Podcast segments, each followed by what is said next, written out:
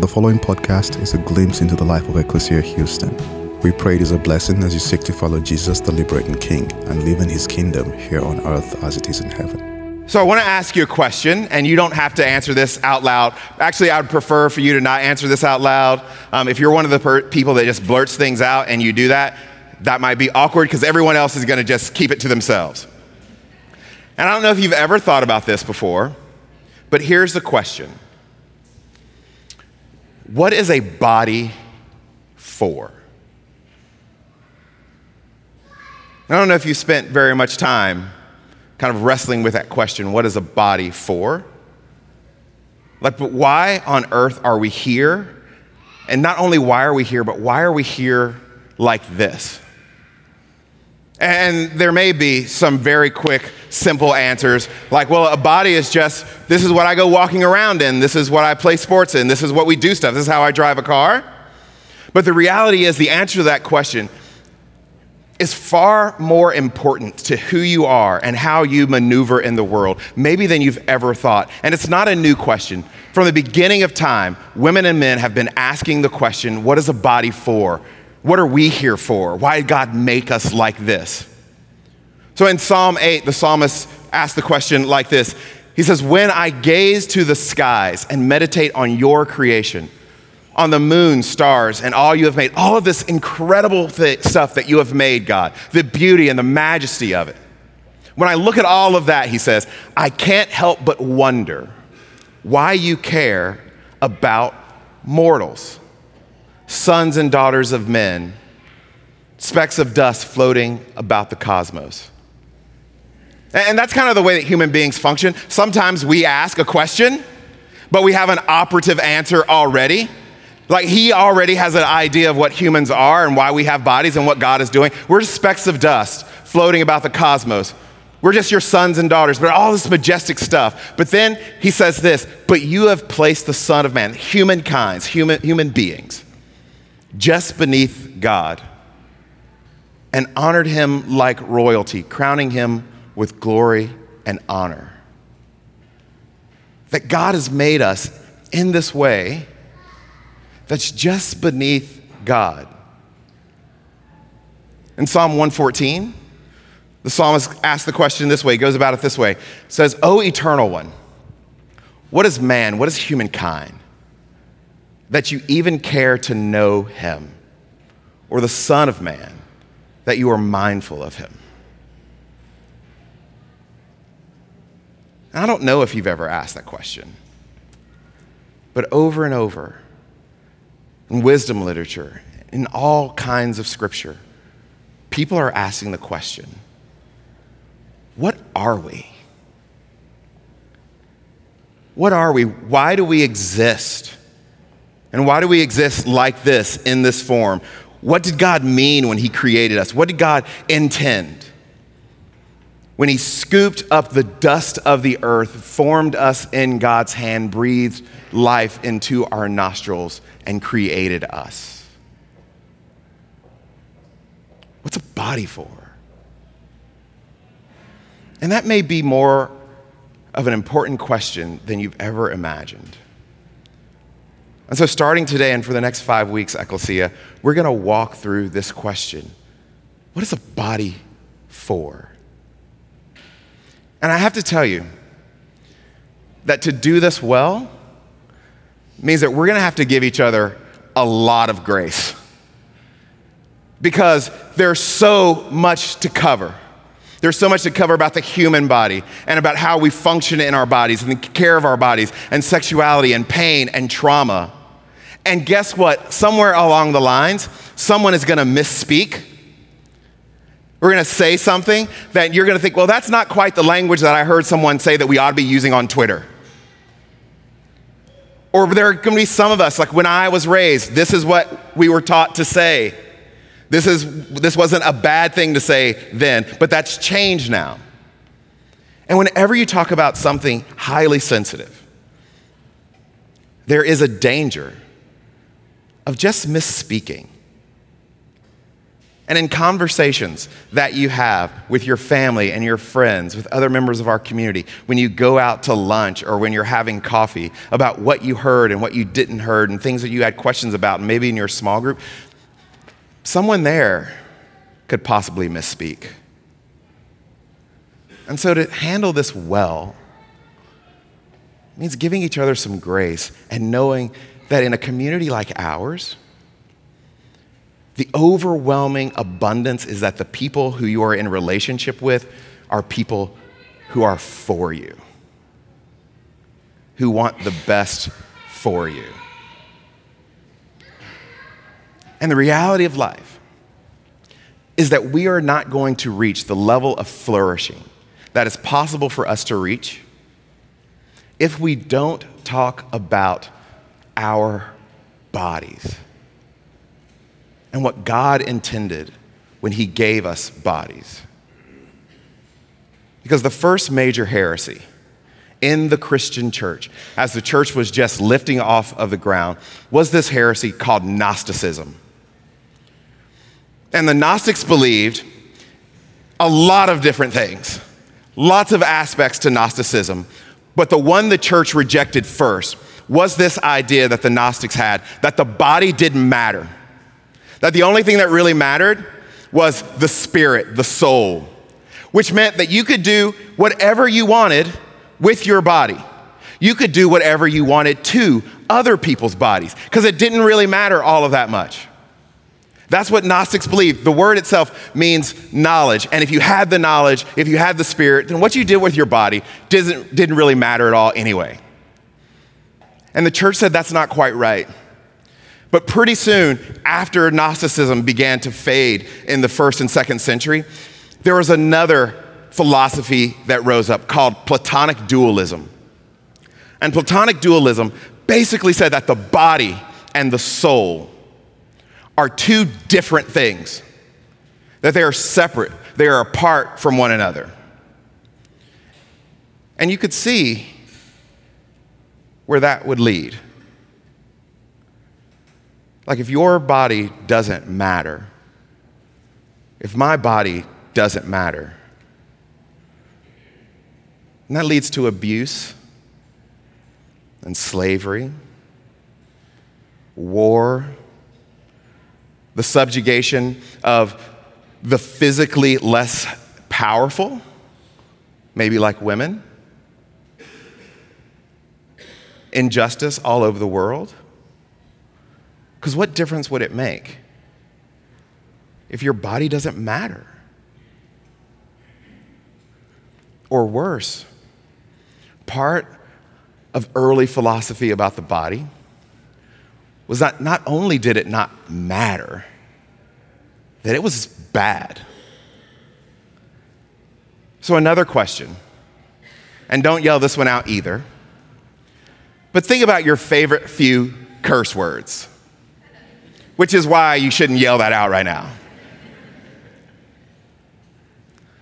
And in the English language, all of those words that we have for centuries now associated with something that's offensive or crass, for all of those words, at least one meaning, one connotation for most of our curse words has something to do with the physical body or a function of the body. And how long do you have to live with language that says that your body and what your body does is bad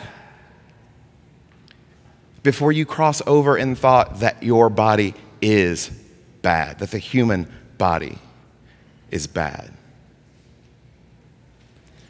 And so the early church didn't push back on these ideas just to push back against something, but because they were followers of Jesus and they knew that Jesus was a Jew and there is a long history of thought about who we are and how we are created, how we function. And that body of thought begins in Genesis. When this is what God says about you and I and our body and the way that we're created, God says, Now let us conceive of a new creation, humanity made in our image, fashioned according to our likeness. and let us grant them authority over all the earth the fish in the sea and the birds in the sky, the domesticated animals and the small creeping creatures of the earth. So God did just that. He created humanity in his image, created them male and female. Now, there are a couple of things that I love about this part of Genesis. And the first one is that when God gets around to creating humanity, we don't even get our own day. Like some of you like grew up going to churches and you were like VBS or Sunday school and you learned that little song about day 1 and day 2 and what God created and there's all this cool stuff that God created and when he finally gets around to creating humankind, like we get the same day as the wild beast. We don't even get our special day. But I love the fact that even though we don't get a special day, we do get a special place. And even more than that, we are created special in the image of God. That your body, the one that you showed up in today here, is special. And it is good. And I know some of us aren't really crazy about our bodies right now. And we hate Facebook memories that show us what we looked like 10 years ago. And I don't know what you said to yourself in the mirror this morning as you were getting ready to leave the house about your body. But the deepest truth about your body is that it is good. Even if it can't do all of the same stuff that it used to do, even if it hurts more than you want it to, even if that girl, that guy, that husband, that wife, that partner complained about it, the deepest truth about your body is that it is good. It was made good. And it will always be good. The first thing the Bible wants you to know about being human is that your body was made in the image of God.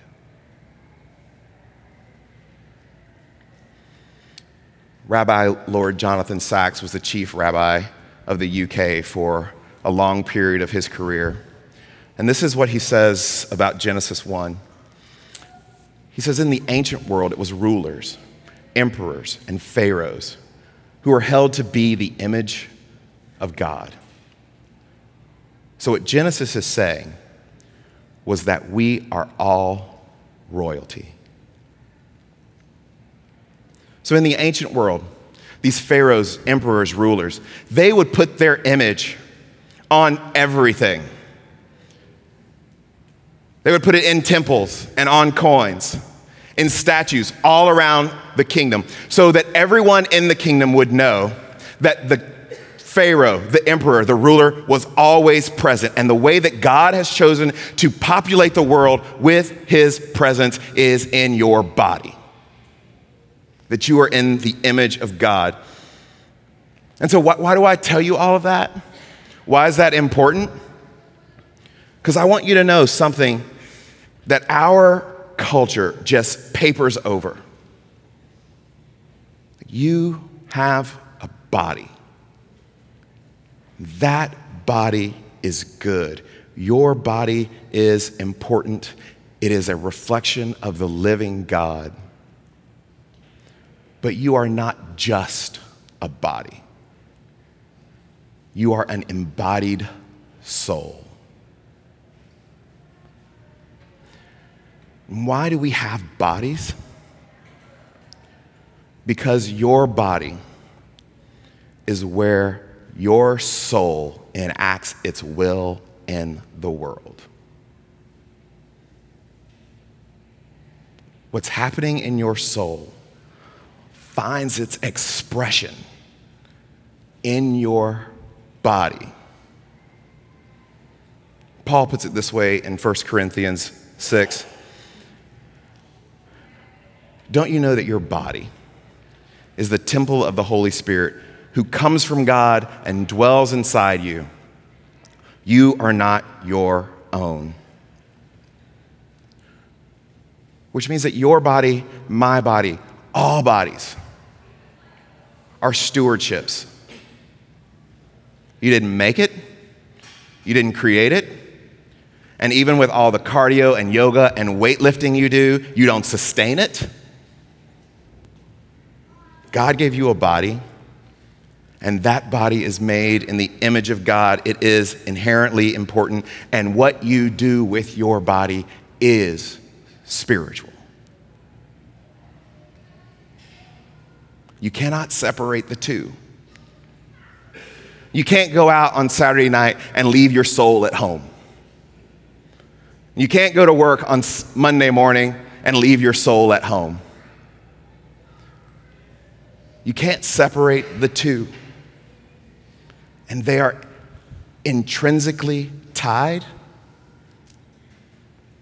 Beth Felker Jones puts it this way in her book Faithful. She says, If our bodies don't really mean anything, then we will act as though we can assign them meaning at random. We will act, or others will act, as though our bodies, free of real meaning, can be used in a given moment for nothing but pleasure, or nothing but power, or nothing but selfishness.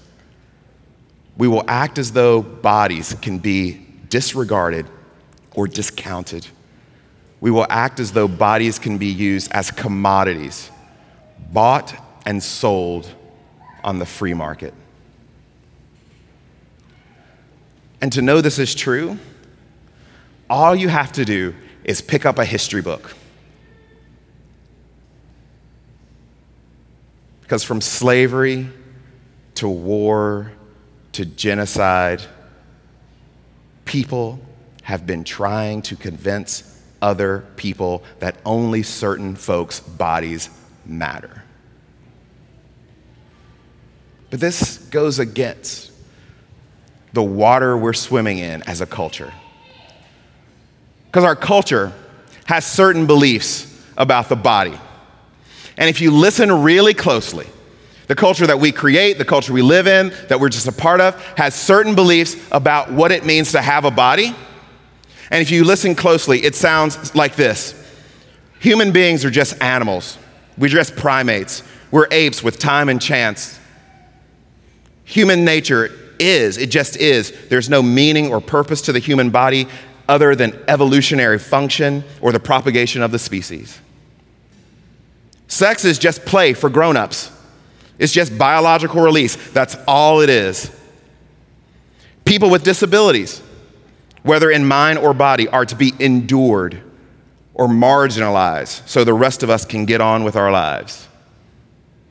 When grandma and grandpa's physical decline becomes too much, let's find a place to warehouse them until they die because their bodies have become too inconvenient. Do everything you can to look as young as you can for as long as you can. Because as soon as the belly pouches and the wrinkles creep, no one will want you anyway. Sign me up for Botox.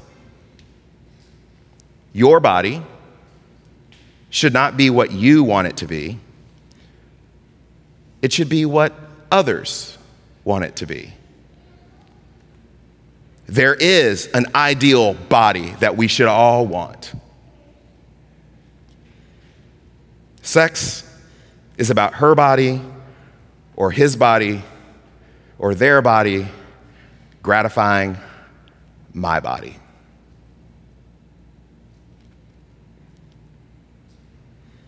And we believe all of that.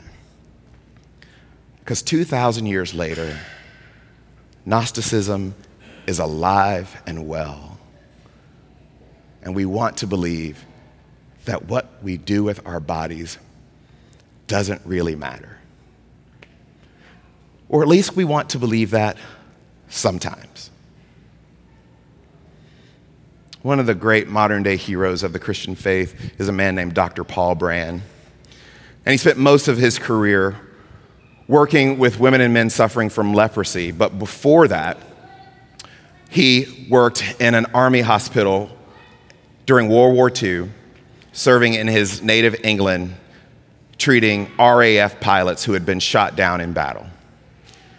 And these men had been shot down in battle by the Nazis. Many of them suffered incredible burns, their faces were scarred. And that was in the 40s. And reconstructive surgery wasn't everything that it is now.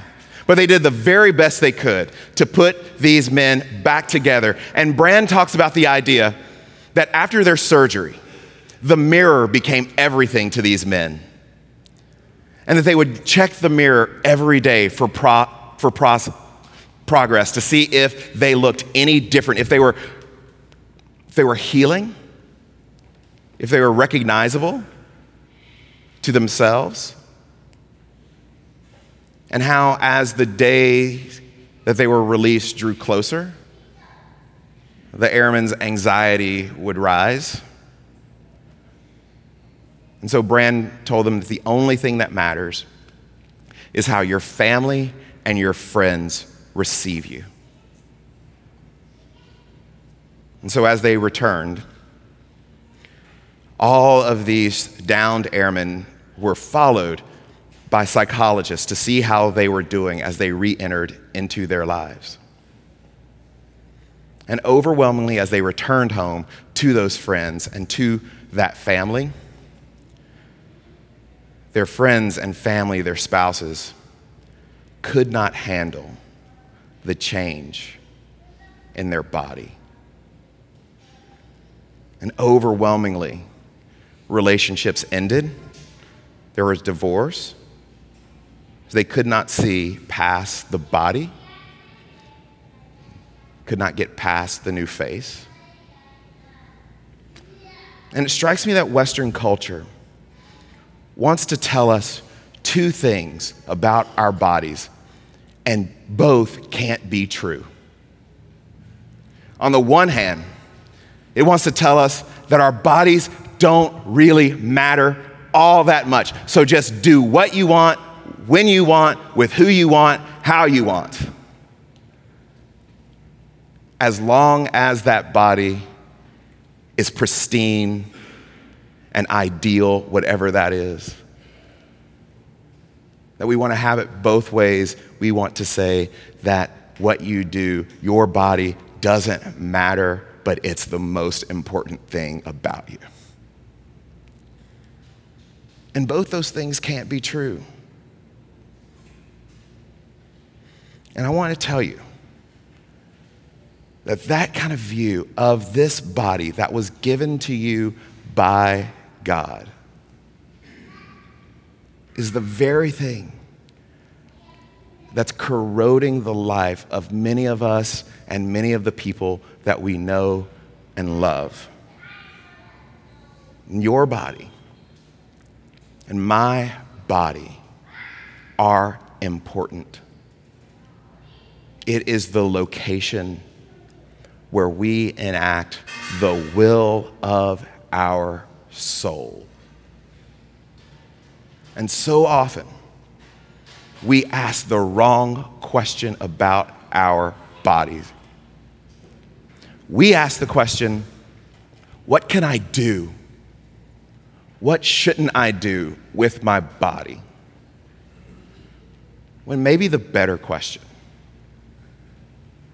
is what, are you, what does your soul want? The deepest desires, that part that we offer and sacrifice to God for formation and shaping, what is good for your soul? Because the body gets confused the body gets confused when it's on its own. It gets confused with habits and appetites. It's easily distracted. It gets tired and makes bad decisions. It gets in pain and makes bad decisions. What does your soul want to enact in the world? Thank you for listening to our podcast. If you would like more information, please visit our website at www.ecclesiahouston.org.